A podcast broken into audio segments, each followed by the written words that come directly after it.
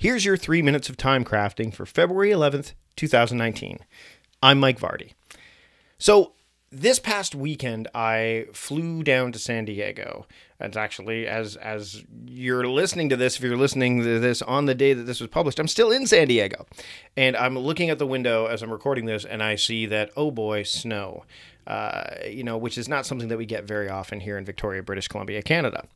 But it got me to thinking, snow or otherwise, the importance of uh, taking control of things you actually can control. And one of those things that you can control is getting to the airport in plenty of time to catch your flight. To get through security, to deal with all of the things, and in my case, to also deal with things like customs, and making sure that you don't have to get anxious or nervous or, uh, you know, um, feel rushed when you are at the airport because uh, of the fact that you know you you you don't want you might miss your flight. Here's the thing: is there are guidelines in place for you to get to the airport at a certain period of time. And not everyone adheres to them, and some of them are, are fairly liberal in, in that you know you need to be there three hours in advance. And depending on the size of your airport and where you're traveling to, that's not necessarily going to be the case. But when you are getting ready to travel, it's important to take into account a few things, weather being one of them. I'm going to be leaving shortly after recording this to get to the airport even earlier than usual, not because I'm going to arrive at the airport earlier than usual, but because I'm probably going to be faced with traffic heading to the airport.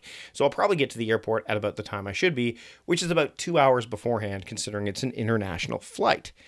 But secondly, you also want to make sure you leave in time regardless of whether traffic plays a role, but also the fact that you want to make sure that you're there to deal with all of the things that lead up to the fact that that that involve travel, all those things. So that way, it's it's far better to sit in the airport for a little bit longer in the waiting area than to make it to your flight with uh, mere moments to spare.